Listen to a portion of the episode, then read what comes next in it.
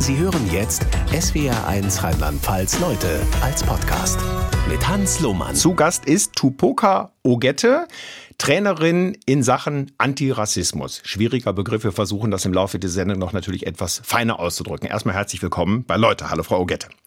Hallo, ja, vielen Dank, dass ich hier sein darf. Wir reden über Rassismus heute Vormittag. Sie selbst haben einen Vater aus Tansania, eine weiße Mutter aus Leipzig und haben umfängliche Erfahrungen gesammelt in Sachen Rassismus, bittere Erfahrungen, die allermeisten und haben vor ein paar Jahren beschlossen, als Trainerin im Antirassismus-Kampf aktiv zu werden. Beispielsweise mit Workshops, beispielsweise auch mit Veröffentlichungen wie das aktuelle Buch, das im März rausgekommen ist.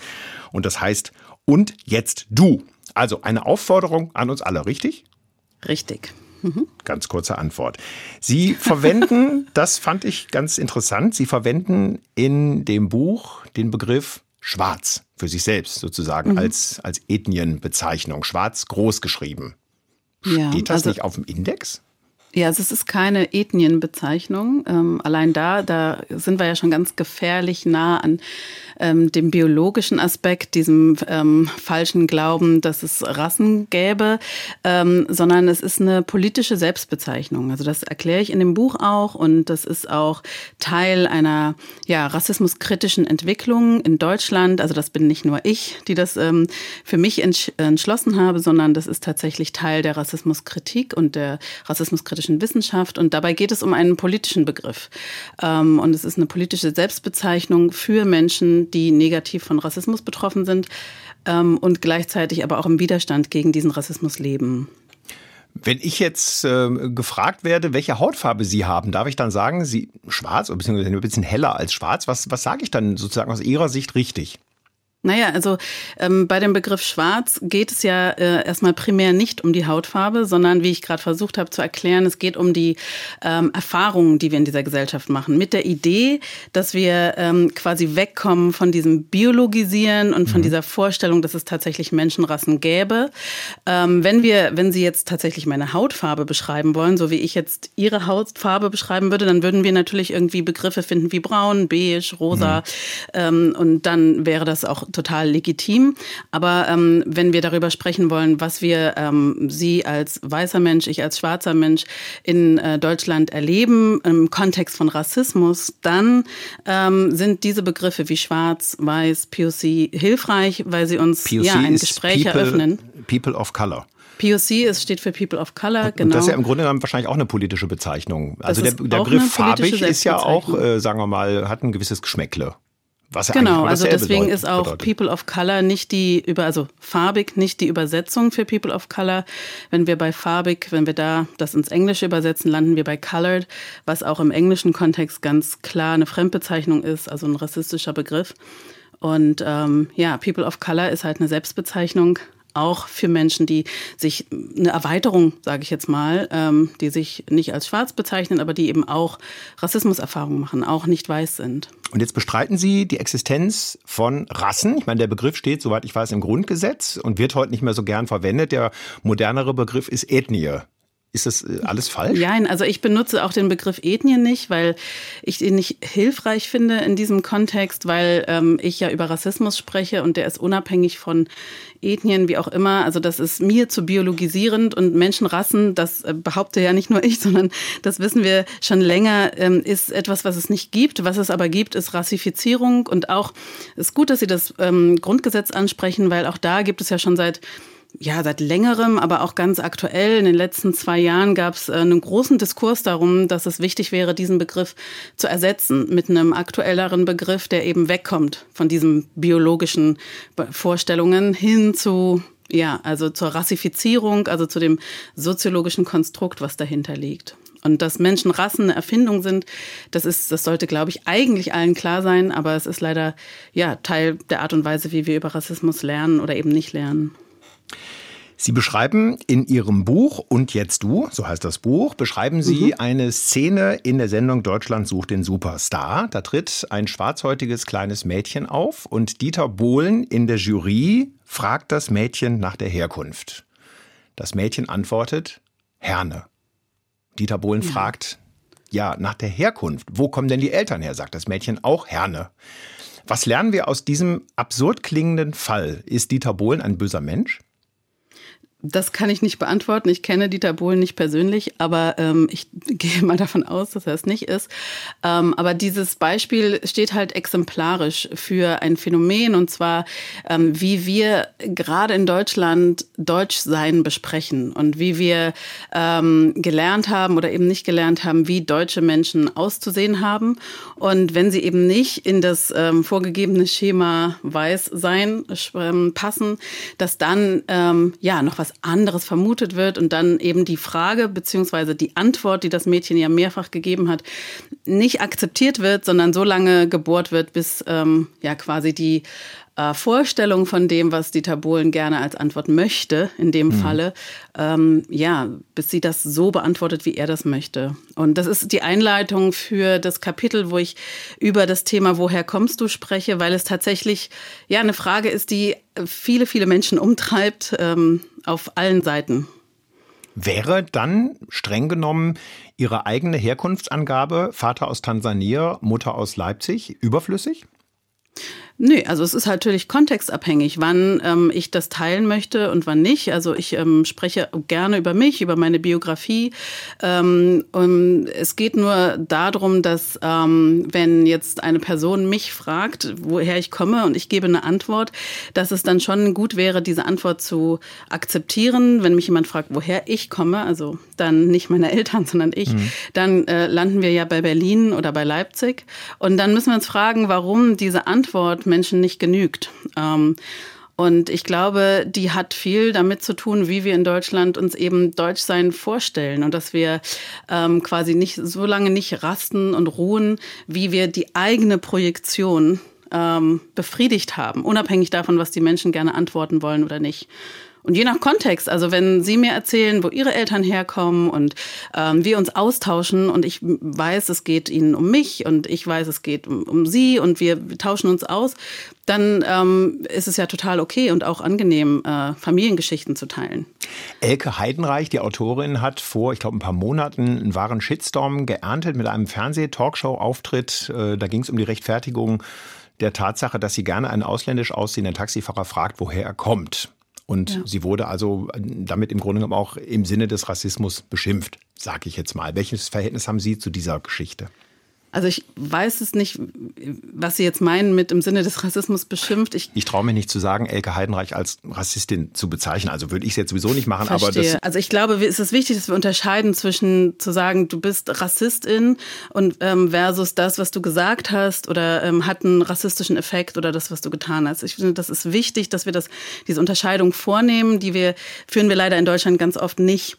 Und ähm, auch ich bin überzeugt, dass ähm, ja, also natürlich gibt es Rassismus Rassisten und Rassistinnen in, in Deutschland, das wissen wir auch. Aber die Menschen, mit denen ich arbeite zum Beispiel, ähm, in vielen Firmen und Kontexten und so weiter, sind keine Rassisten und Rassistinnen. Aber wie wir alle ähm, wurden wir in einer Gesellschaft rassistisch sozialisiert. Und das ist schon mal der allererste Unterschied. Ähm, und ähm, ja, also ich denke, Frau Heidenreich hat damit angeeckt, weil ähm, ja eben viele schwarze Menschen und People of Color diese Erfahrung machen, dass sie quasi, wenn sie gefragt werden, wo sie herkommen, ähm, und eine Antwort geben und die Antwort ist eben Bielefeld, Stuttgart, München, Köln, ähm, dass dann äh, die ja diese Antwort nicht akzeptiert wird, sondern dass es dann oft viel mehr um die Projektion geht, die die Menschen oder die fragende Person selber im Kopf hat und die ist ähm, diese Person ist nicht weiß, also kann sie nicht wirklich deutsch sein. Und da das ist natürlich falsch. Also äh, schwarze Menschen zum Beispiel gibt es in Deutschland seit dem 15. Jahrhundert. Natürlich kann eine Person, die schwarz ist oder POC ist, ähm, deutsch sein.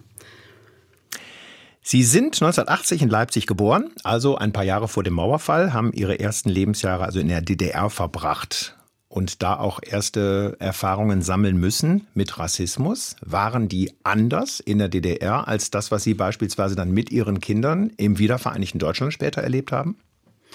Ja, es gibt Dinge, die sind gleich geblieben, die sind ähnlich geblieben. Eine ist davon, Erfahrung ist eben das, was wir gerade diskutiert haben, dieses Absprechen von Deutschsein, das, äh, also dieses immer wieder Menschen da rein zu zwingen, sich zu legitimieren, warum sie überhaupt hier sind, selbst wenn sie hier geboren sind, hier träumen, hier essen, hier Steuern zahlen. Ähm, aber natürlich gab es auch Unterschiede. Ähm, ich war noch sehr klein, also ich bin mit acht dann nach äh, Westberlin gekommen. Das heißt, aus heutiger Sicht fällt mir das schwer, das jetzt so eins zu eins zu vergleichen, weil es natürlich verschiedene Lebensabschnitte waren. Was ich sagen kann, ist, dass ich in, der, in Leipzig ähm, weniger schwarz, andere schwarze Menschen um mich herum hatte als dann in Berlin. Ähm, aber der Rassismus war natürlich in beiden, beiden Ländern und in beiden ähm, Orten auch präsent. Auch wenn die DDR sich gerne auf die Fahne schreibt, dass es dort keinen Rassismus gab. Das hm. äh, ist nicht so. Ihre beiden Söhne sind altersmäßig relativ weit auseinander. Der eine 1998 geboren, der andere 2010. Haben Sie da mhm. eine Entwicklung festgestellt, wie unsere Gesellschaft äh, mit dem Thema, da mhm. kommt ein schwarzes Kind in den Kindergarten zum Beispiel, umgeht? Ähm, also das Schöne ist ja, dass Gesellschaft sich glücklicherweise immer ähm, entwickelt. Und ja, natürlich gibt es Entwicklungen, also ähm, gerade auch, würde ich sagen, in den letzten zwei Jahren ist ja auch viel passiert, viele viel, das Thema Rassismus hat es äh, ein bisschen mehr in den Mainstream geschafft. Ob das nachhaltig ist, müssen wir sehen. Ähm, aber es ist auch sehr vieles gleich geblieben, was natürlich ähm, wahnsinnig erschreckend ist. Ich glaube, was sich verändert hat, ist, dass es jetzt sehr viele Ressourcen gibt. Es gibt ähm, Bücher, es gibt Podcasts, es gibt Netzwerke, es gibt sehr viele Möglichkeiten, sich mit Alltagsrassismus auseinanderzusetzen. Und es gibt auch viele Initiativen und Netzwerke, die das tun. Und ähm, ja, ich weiß eben auch aus erster Hand in meinem, in meinem Job, ähm, dass es viele, viele Institutionen, auch große Unternehmen, kleine Vereine äh, gibt, die sich auf diesen Weg machen. Und ich denke, das ist auf jeden Fall eine positive Entwicklung. Was raten Sie Menschen, die ähnliche Erfahrungen machen wie Sie und Ihre Söhne, dass beispielsweise Kinder im Kindergarten sagen, mit dem will ich nicht spielen, der sieht anders aus, der hat komische Haare, der riecht nicht gut? Ja, also es sind natürlich also ich rate unterschiedliche Dinge, weil es ist ein Unterschied, ob man jetzt, ob es jetzt ein dreijähriges Kind ist ähm, oder eine erwachsene Person in meinem Alter, dann sind natürlich die Strategien auch ganz unterschiedlich. Ich glaube aber für, ähm, äh, also ich mache ja auch seit langem, das ist sogar auch ähm, die Zielgruppe, mit der ich begonnen hatte vor zehn Jahren und das sind Eltern von schwarzen Kindern und Kids of Color. Und ähm, denen würde ich immer raten, ähm, Netzwerke zu haben. Es ist wichtig, eine Community zu haben, sich austauschen zu können, ähm, sich auch tatsächlich mit Rassismus auseinanderzusetzen, den Kindern Mehrheitserfahrungen zu ermöglichen. Und gerade wenn wir im Hinblick auf Kinder, und da habe ich ja auch ein großes Kapitel in meinem Buch dazu, weil mir das natürlich sehr am Herzen liegt, dieses Thema, ähm, ist es wichtig, dass wir, äh, und das meint alle Kinder in unserer Gesellschaft, dass Kinder lernen, Gesellschaft zu benennen, dass Kinder eine Sprache haben für das, was sie erleben und das, was sie sehen und das, was sie mitbekommen. Und oft haben wir das Gefühl, wir, wir schützen Kinder, indem wir sie nicht, indem wir nicht mit ihnen über diese großen Themen sprechen. Aber ich glaube, ähm, das Gegenteil ist der Fall. Kinder brauchen Worte, um das beschreiben zu können, was sie erleben. Und das kann man gut in den Alltag integrieren. Sie haben vorhin schon angesprochen, dass Sie Seminare und Workshops geben zum ja, Kampf gegen den Alltagsrassismus. Und ich könnte mir vorstellen, da sind beispielsweise in einem Unternehmen Menschen in so einem Workshop, die vielleicht 30 an der Zahl alle behaupten würden, mit Rassismus habe ich nichts zu tun. Das mhm. beschreiben Sie auch mehrfach sinngemäß ja. ähnlich in Ihrem Buch. Warum doch? Ja, also das ist natürlich die Art und Weise, wie wir, und da nehme ich mich auch überhaupt nicht aus, also wie wir viele von uns gelernt haben, ähm, wie Rassismus funktioniert. Wir haben ge gelernt, Rassismus ist böse und schlecht und Rassismus existiert aber nur in der rechten Ecke. Und dazu haben wir noch gelernt, dass es immer, ähm, also Rassismus immer einen Vorsatz braucht. Also nur dann, wenn ich jetzt beschließe, rassistisch zu sein oder was rassistisch zu sagen, ist das auch rassistisch.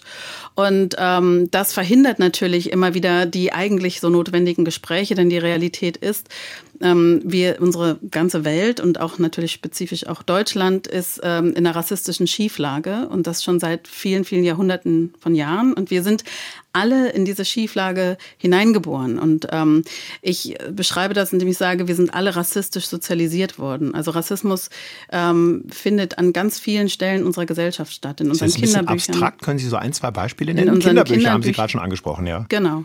In unseren Kinderbüchern, unseren Schulbüchern ähm, finden wir Rassismen, also zum Beispiel Fremdbezeichnung von schwarzen Menschen, People of Color oder eine bestimmte stereotypisierte Darstellungen von schwarzen Menschen und People of Color in ähm, Schulbüchern, in Kinderbüchern. Im Workshop mhm. haben wir auch so eine, eine ganze Ausstellung, wo wir da ja, sehr konkrete Beispiele zeigen. In der Werbung finden wir immer wieder Rassismus, so wie, wie wir auch Sexismus in der Werbung finden. Ähm, ja, in, in, in Medien natürlich, also in Filmen, ähm, in, in Serien. Ähm, wir sind quasi umgeben und äh, von ganz vielen kleinen und größeren Rassismus, Rassismen in jedem Tag. Bleiben wir bei meinem konkreten Beispiel Kinderbücher. Da fällt mir jetzt Pippi Langstrumpf ein. Ja, ähm, deren Vater Klassiker im Buch als Negerkönig bezeichnet wird. Ja, ich fände es schön, wenn wir in dem Interview das N-Wort nicht reproduzieren, weil ähm, erstens ähm, Gut, macht steht aber in den, mir. Ich würde das gerne vermeiden, hm, aber, aber, es steht halt würde, halt wörtlich drin. Ich bemühe mich. Das kann sein, also aber ich steht, möchte Sie gerne bitten, ja, ähm, also dass, wenn Sie mit mir sprechen, ja. dass Sie das nicht reproduzieren und auch Gut. deshalb, weil wir, ich gehe davon aus, dass es auch zuhörende Menschen gibt, die schwarz sind und die da durch eine Verletzung erleben. Also und deswegen wäre mir das ganz verstanden. wichtig, dass ja, Sie es nicht tun. Ich bemühe mich. Also der Vater von Pippi wird als König weit entfernt, mhm. Endkönig, sagen wir jetzt mal, ja, bezeichnet. Ja. Und es ist ja ein wunderschön zu lesendes Buch, was man Kindern auch vorliest mhm. oder zumindest vorgelesen hat. Und ähm, es gibt sehr schöne, ruhig erzählte Verfilmungen der Pippi Langstrumpf-Geschichten. Was machen wir jetzt mit Ihren Erkenntnissen, die Sie in den Workshops auch vermitteln? Diese Bücher und diese Filme einfach nicht mehr konsumieren? Ähm, ja, also ich liebe das Buch auch oder ich habe das als Kind auch sehr äh, gemocht und äh, bis ich irgendwann zu dem dritten Band kam, äh, Pippi in Takatuka-Land und festgestellt habe, huch, ich bin ja gar nicht Pippi, sondern ich bin die schwarzen Kinder, die sich in einer Szene vor Pippi hinknien äh, und ihr die Füße küssen. Es gibt diese Szene, wo, ähm, also es ist nicht nur der Endkönig, nicht nur das rassistische Wort, sondern es sind ganz viele äh, Dinge, die an diesem Buch ähm, auf eine, ja, also rassistische Romantisierung und so weiter hinweisen, was natürlich auch, ähm, ja, Astrid Lindgren war sehr progressiv in bestimmten Aspekten, gleichzeitig war sie natürlich auch ein Kind ihrer Zeit. Und ähm, vielleicht würde sie es heute anders schreiben, wer weiß.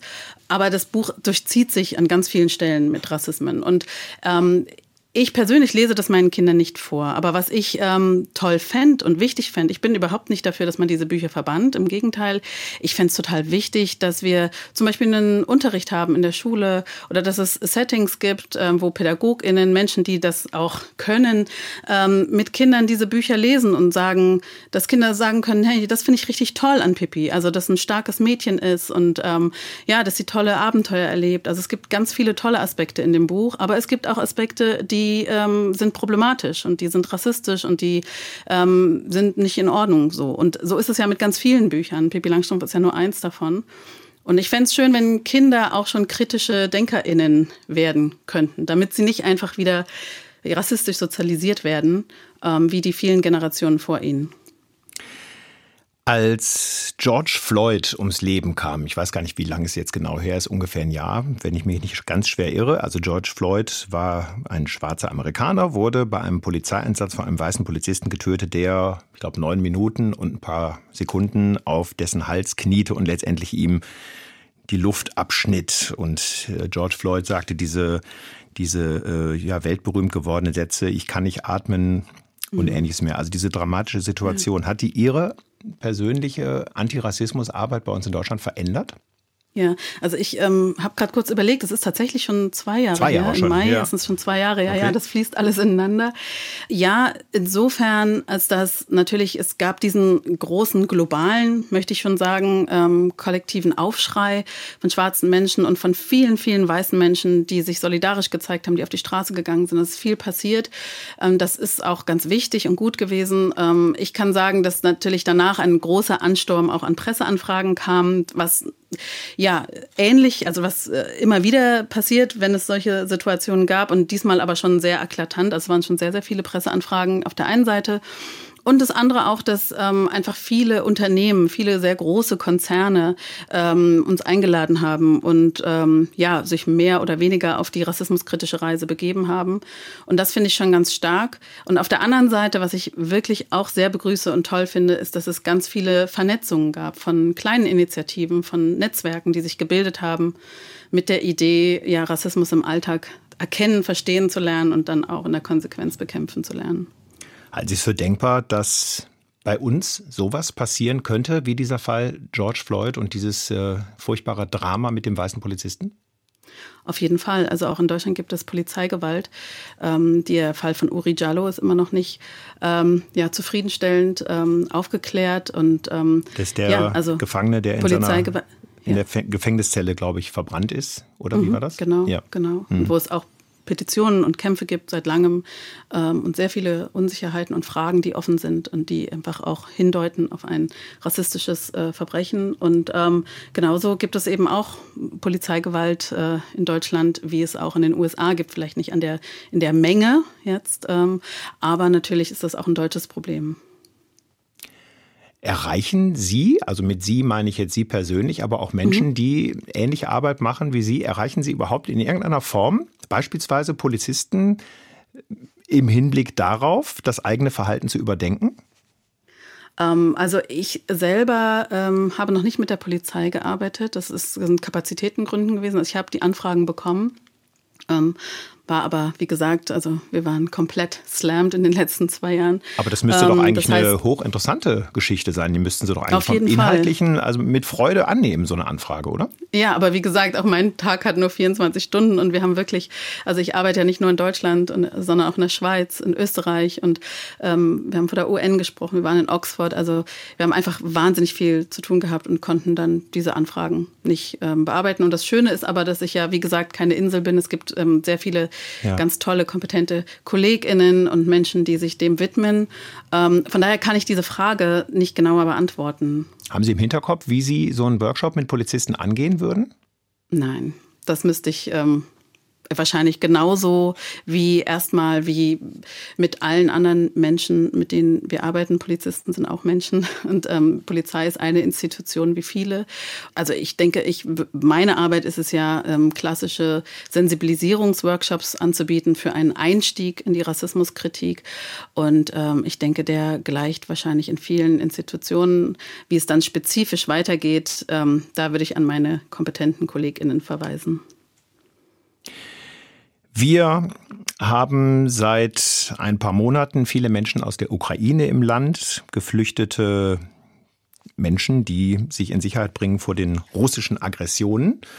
Und allgemein lässt sich, glaube ich, nicht verhehlen, dass wir insgesamt diese Menschen deutlich willkommener heißen als Flüchtlinge von woanders her, die beispielsweise seit 2015 ja verstärkt zu uns gekommen sind, was ja in Deutschland auch sehr viel Diskussionen hervorgerufen hat. Wie betrachten Sie das in Ihrem Antirassismuskampf, was da passiert? Mhm. Na, zuallererst mal ist mir ganz wichtig zu sagen, dass ich es wahnsinnig richtig und gut finde, jede Form der Solidarität, äh, die Menschen, ähm, die aus dem Ukraine-Krieg ähm, fliehen, hier erhalten, ähm, das begrüße ich, das finde ich toll. Ich finde es absolut wunderbar, dass auf einmal so viele Dinge auch sehr schnell möglich sind, wo sonst auch immer Bürokratie so ein bisschen vorgeschoben wird. Und es zeigt sich, wie viel tatsächlich möglich ist, wenn der Wille dahinter ist ist.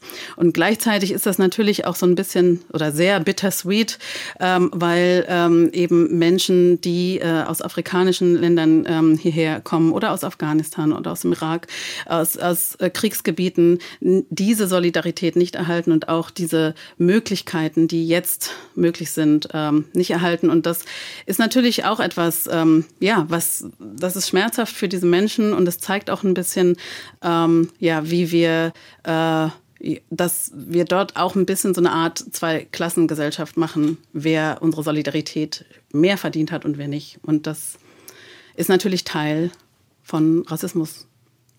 Sie schreiben in Ihrem Buch, und jetzt du, also das ist der Buchtitel, beschreiben mhm. Sie des Öfteren äh, biografische Erlebnisse mit Rassismus, wo man sich fragt, kann das sein, dass sowas bei uns gibt? Wie, wie kann ein Mensch das aushalten, was Sie da erlebt haben? Beispielsweise in der Oberstufe vom Sportlehrer auf übelste Art und Weise mhm. sowohl sexistisch als auch rassistisch beleidigt zu werden.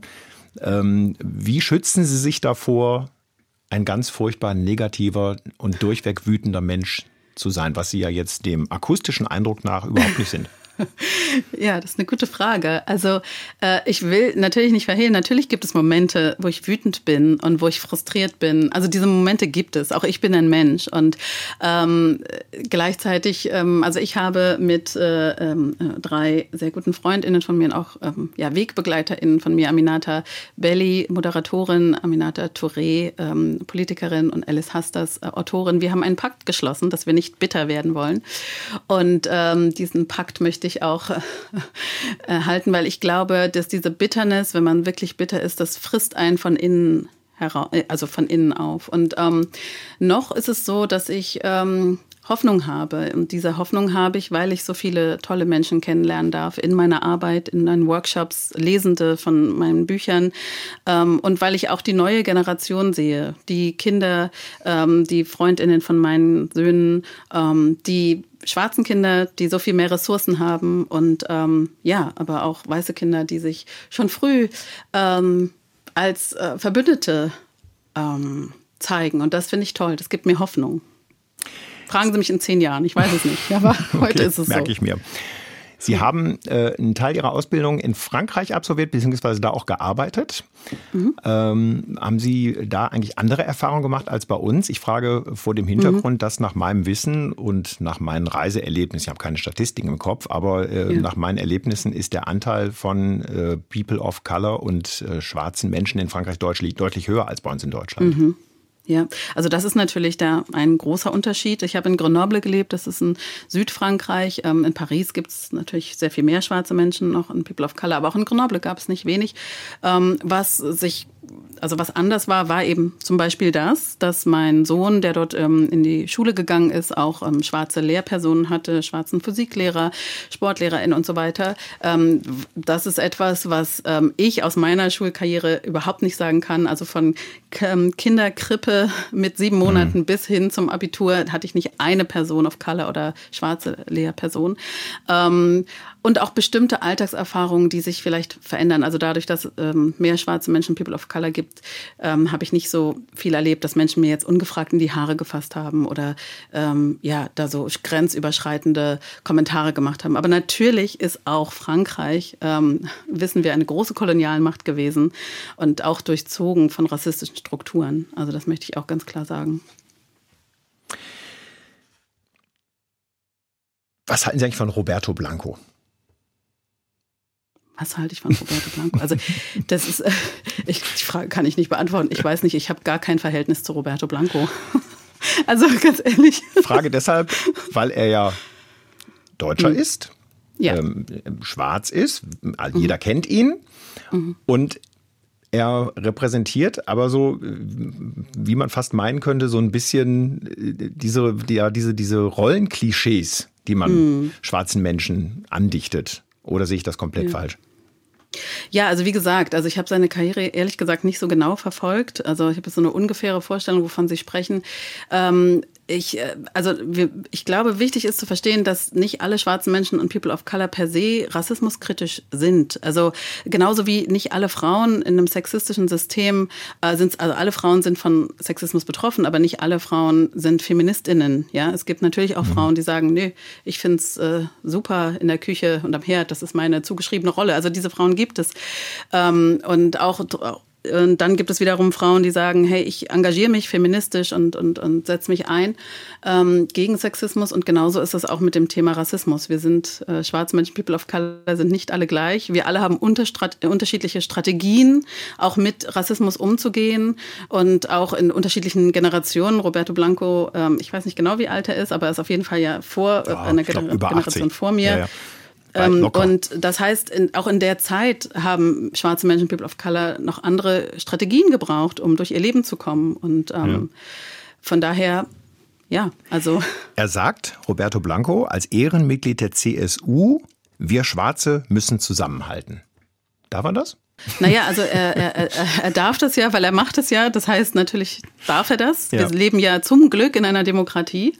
Ähm, und äh, da gibt es Meinungsfreiheit und er kann das machen und er kann es tun.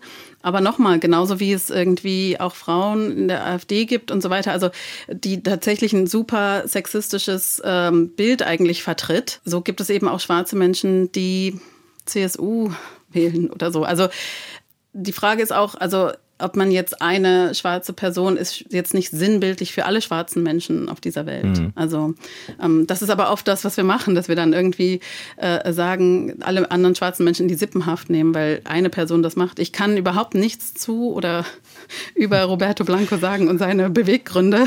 Dann erweitern wir das mal und reden allgemein über Musik. Mhm. Verstärkt Musik, verstärkt unser Musikgenuss eigentlich Alltagsrassismus? Ich denke jetzt an, an, an Blues-Sänger, die vielleicht eine weiße Hautfarbe haben und dem man sagt, Mensch, du hast aber eine schwarze Stimme. Hm. Also ich glaube, Musik an sich also ist erstmal ein, ist wunderbar. Also Musik öffnet die Herzen, Musik schafft Verbindungen, Musik äh, ist ein großer Teil auch von Widerstandskämpfen ähm, gewesen. Also allein, dass es Blues äh, gibt, ähm, dass es Reggae gibt, dass es Hip-Hop gibt, das sind auch alles ähm, ja, Widerstandsmusikrichtungen äh, in ihren Ursprüngen. Ähm, und ähm, darin gibt es natürlich auch Stereotypisierungen, die stattfinden. Also Musik ist jetzt nicht, oder die Musikbranche ist jetzt auch wie alle anderen Branchen nicht frei von Rassismus und Dinge, die dort passieren. Wenn ein weißer Mensch, ein weißhäutiger Mensch in eine ihm nicht wohlgesonnene Gruppe gerät von schwarzen Menschen und ihn als oder auch von woanders herkommenden Menschen, die ihn als Allmann oder Whitey bezeichnen. Also Alman quasi die, ich glaube, die, die arabische, der arabische Begriff für Deutsch und Whitey halt von weiß, du Weißi quasi. Ist das Rassismus? Nein. Punkt. Ja. nicht. Warum nicht? Da werden doch ja, auch also Menschen nach ihrer Hautfarbe in eine Kiste in, oder in einen Kasten gesteckt. Genau, und wir glauben oft, dass Rassismus, also dass das die Definition von Rassismus ist, ne? dass wenn jemand eine andere Hautfarbe hat oder so und dann man nicht nett ist, dass das reicht für die Definition. Aber ähm, wenn wir, wir reden ja über eine gesellschaftliche Diskriminierungsform. Gesellschaftliche Diskriminierungsform bedeutet, ähm, es braucht eine lange Historie, ja, also in, im Kontext von Rassismus ist das ähm, der transatlantische Sklavenhandel, Kolonialzeit und so weiter. Es braucht eine institutionelle Komponente, also das ähm, Arbeitsmarkt, ähm, da muss das wirken, auf dem Wohnungsmarkt, in den Medien, all das, was wir jetzt auch schon besprochen haben. Es braucht eine Sozialisierungskomponente, über die wir jetzt auch schon gesprochen haben. Und die gibt es nicht in Bezug auf Weißsein. Natürlich mhm. gibt es weiße Menschen, die äh, Diskriminierung erleben. Ja, also weiße Menschen können eine Vielzahl von dis gesellschaftlichen Diskriminierungsformen erleben. Also zum Beispiel Ableismus, wenn sie eine Behinderung haben, oder Sexismus, wenn es Frauen sind, Homofeindlichkeit, wenn sie lesbisch oder schwul sind. Ähm, ähm, aber von Rassismus können sie nicht negativ betroffen sein, einfach aus dem Grund, dass weiße Menschen von Rassismus profitieren. Diese Situation, die Sie jetzt beschreiben, ist trotzdem keine schöne Situation. Ja, natürlich kann man trotzdem also verletzt werden ähm, mhm. und natürlich kann es sein, dass wenn eine weiße Person Kartoffel oder Allmann oder so genannt wird, dass das verletzend ist und dass das ähm, ja also keine angenehme und schöne Situation ist. Also mir geht es hier nicht um die Olympics und zu sagen, ne, ja. Das äh, so. Aber ähm, es ist in dem Moment kein Rassismus. Sie sind uns zugeschaltet aus Berlin. Mhm. Und damit weit weg von der Fastnachtshochburg Mainz. Und in der Fastnacht treten Menschen auf, die sich das Gesicht schwarz anmalen oder auch andere, in Anführungsstrichen, Rassen imitieren, wie zum Beispiel Indianer. Ähm, würden Sie sagen, auch das ist äh, im Grunde genommen ein, ein Alltagsrassismus, den Sie lieber nicht sehen würden? Ich fände es wichtig, dass Menschen lernen, und das tun wir ja leider momentan noch nicht, also dass wir in den Schulen, in Universitäten, in Ausbildung, dass wir Rassismuskritik einfach da ein fester Bestandteil ist und dass wir verstehen, was für eine Geschichte zum Beispiel hinter Blackfacing, also dieses sich schwarz als weiße Person mit schwarzer Farbe ähm, das Gesicht anmalen, welche Tradition dahinter liegt, woher das kommt und was für eine zutiefst ähm, menschenverachtende und rassistische Geschichte das hat, ähm, die ich natürlich jetzt hier in der Komplexität gar nicht ähm, äh, erklären kann in zwei Minuten. Aber ich fände es wahnsinnig wichtig, dass es, ähm, dass Menschen sich damit auseinandersetzen. Ähm, und genauso ähm, geht es auch mit dem ganzen äh, ja, Verkleiden von ähm, anderen rassifizierten Menschen ähm, und diese rassistische, romantisch-rassistische Vorstellung von ähm, Native American zum Beispiel, ähm, die natürlich eben auch mit Rassismusgeschichte zu tun hat. Zur romantischen Vorstellung gehört auch eine ganz andere Geschichte, die Sie auch in Ihrem Buch beschreiben, dass es ja viele Menschen gibt, die nach dem Abitur zum Beispiel ein freiwilliges Jahr im Ausland machen, gerne in Afrika und da in Entwicklungshilfeprojekten, was weiß ich, Kinderheim, Landwirtschaft helfen. Mhm. Sie beschreiben das nicht ganz zu Unrecht, äh, wie ich finde, sozusagen auch als äh, Feststellung des Status quo. Seht her, die Leute in Afrika brauchen unsere Hilfe, die brauchen unsere Mildtätigkeit. Mhm. Ganz schnöde jetzt zusammengefasst. Würden Sie so weit gehen und sagen, so, eine, so ein Jahr in Afrika sollte man sich gut überlegen, mindestens mal? Also das sollte man sich sowieso, so ein Jahr, sollte man sich gut überlegen, glaube ich, generell. Ne? Was, ähm, was, was macht man nach dem Abitur? Sollten sich Menschen gut überlegen. Ähm, und ich glaube, wichtig ist, mit welcher Haltung gehe ich dahin? Also und auch hier, ne, also mit welchem Verständnis ähm, habe ich da so einen paternalistischen Blick und mit dem Gefühl von, ich komme hier mit, äh, weiß ich nicht, europäischer Überhe Über Überlegenheit und helfe den armen, verlorenen Seelen in Afrika, dann ist das natürlich super problematisch und dann hängt das auch zusammen zusammen mit einem stereotypisierten, ähm, rassistischen Menschenbild, was wir hier, ähm, was Teil von rassistischer Sozialisierung ist. Ähm, und auch zu schauen, dass es allein möglich ist. Also dass, es, dass wir eine ganze Industrie haben in Deutschland, die quasi, wo Menschen sehr einfach, sehr, mit sehr jungen Jahren äh, in afrikanische Länder zum Beispiel, da reisen ja auch woanders hin, reisen können und dort weiß ich nicht, sofort eine Schulklasse unterrichten können. Können wir uns das auch anders vor, andersrum mhm. vorstellen, dass ähm, junge AbiturientInnen aus afrikanischen Ländern hierher kommen, nach Berlin, Köln, wo auch immer, und dort an Schulen unterrichten? Und ähm, warum, wenn ja, warum nicht? Ja, und warum geht das andersrum auf einmal? Und ich denke, das ist schon wichtig zu hinterfragen. Ähm, dass, ich würde nicht sagen, dass man das per se nicht machen soll, ähm, diese Reise, aber ähm, vielleicht kann man das nutzen für ein Hinterfragen der eigenen Stereotypisierung, der eigenen Haltung. Viele, viele Denkanstöße heute Vormittag in Leute, auch komplett nachhörbar bei sw1.de durch Tupoka Ogette, unser Leute-Gast an diesem Sonntag. Ich danke Ihnen sehr, Frau Ogette. Und äh, zum Schluss von Leute ist traditionell Geschenkzeit. Okay. Und da Sie eine Familie haben mit Ehemann und zwei Kindern, finde ich ein Familienspiel wie Kuhhandel, wenn Sie das nicht schon kennen, großartig. Nee, kenne ich noch nicht. Äh, ein Strategiespiel mit Karten, bei dem sich ganze Familien heftigst auch äh, in die Haare kriegen können, hätte ich jetzt fast gesagt. Okay, wow. Ähm, also ein sehr schönes Spiel, das aber manche Aha. Familien auch vor große Belastungen. Also es macht stellt. auch Spaß, ja? Ja, natürlich, sonst würde ich es okay. ja selbst nicht spielen und Ihnen auch nicht schenken. Aber es okay, ist eine super. Herausforderung. Ich wünsche viel Spaß damit. Ja, Danke Ihnen Dank. sehr, dass Sie Leute Gast waren, zugeschaltet aus Berlin und ich wünsche Ihnen alles Gute. Dankeschön, Ihnen auch alles Gute. SWR 1 Rheinland-Pfalz Leute